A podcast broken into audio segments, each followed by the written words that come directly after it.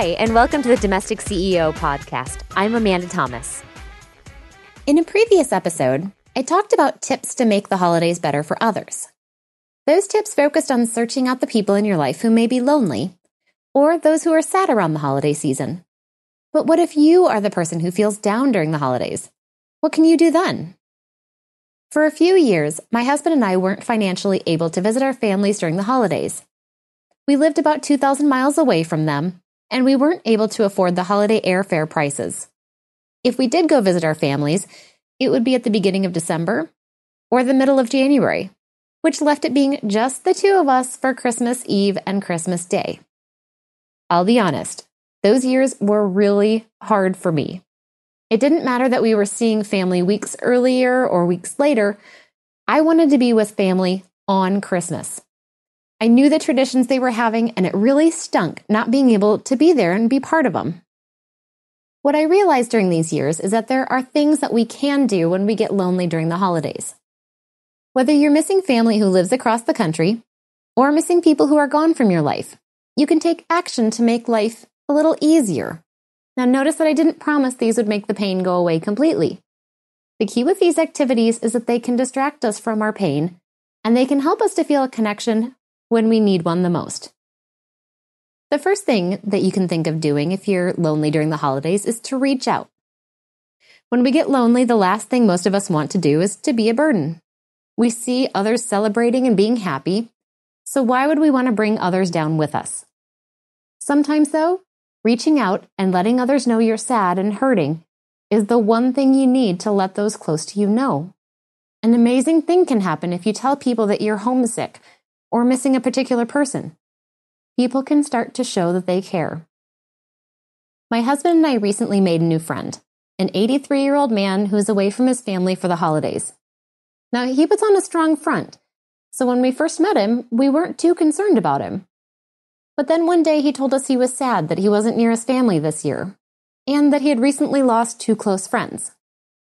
We started inviting him to join us for meals, watch football games, and we occasionally knock on his door just to see how his day is going.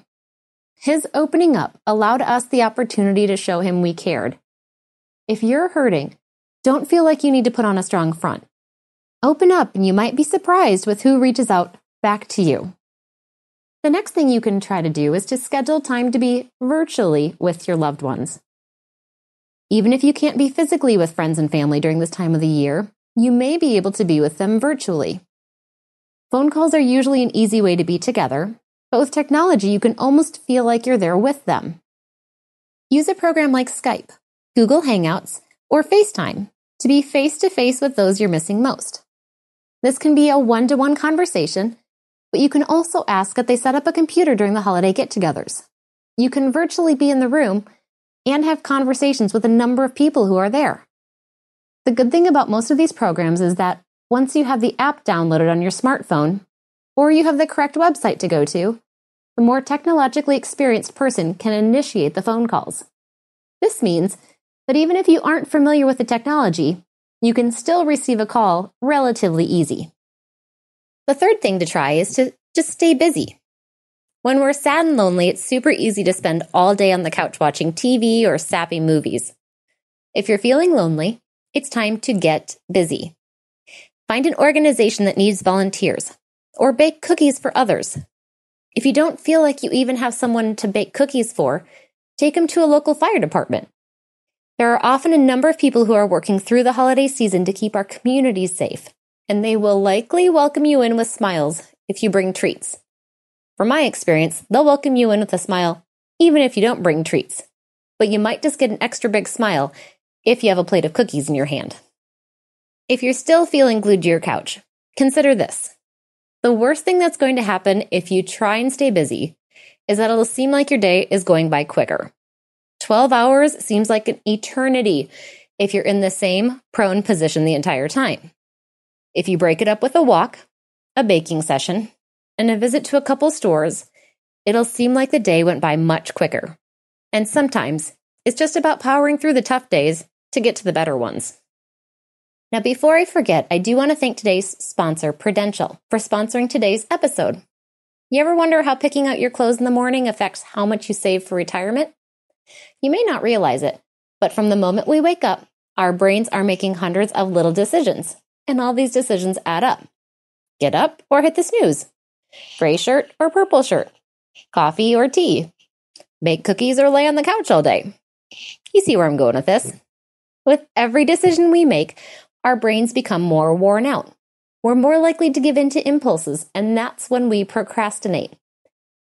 So, next time you're about to put something off, whether it's work, the gym, or saving for retirement, remember you're not lazy. Our brains are hardwired to procrastinate, and the sooner you reset your wiring and start saving more for retirement, the better off you'll be down the line. Visit bringyourchallenges.com to learn more about procrastination and other behaviors that get in the way of saving more for retirement. Prudential, bringing your challenges. Now, let's get back to the show. The next tip is to do buy gifts. If you are feeling lonely, it can seem like a perfect excuse to skip shopping for the holiday gifts this year. But don't. Going out and buying even just a small gift for each person on your list can help you feel connected to them. You get to think about your loved ones during the buying process, and hopefully they will call to thank you for the gifts. Again, if you don't feel like you have anyone to buy a gift for, Think outside the typical friends and family bubble. Think about the people you interact with on a regular basis. Maybe the woman who delivers your mail, the young man who works at the coffee shop, or the security guard at your office.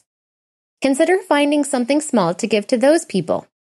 It may catch them off guard that you're giving them a gift, but if you let them know that you just wanted to give them something small to show your appreciation for the smiles, great attitude, and conversation they provide throughout the year, they'll likely accept with another big smile.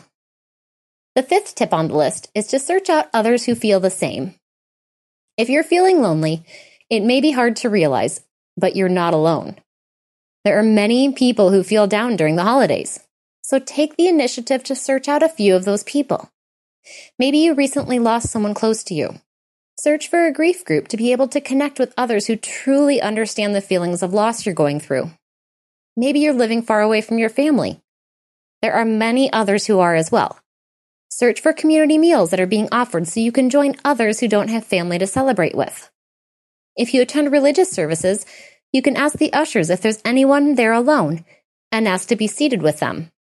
A quick handshake and a smile might just help you feel a connection where you hadn't felt one yet this holiday season. And the final tip is to allow yourself to be sad but make plans for next year. When we had our years of being alone for the holidays, I was sad many of those years.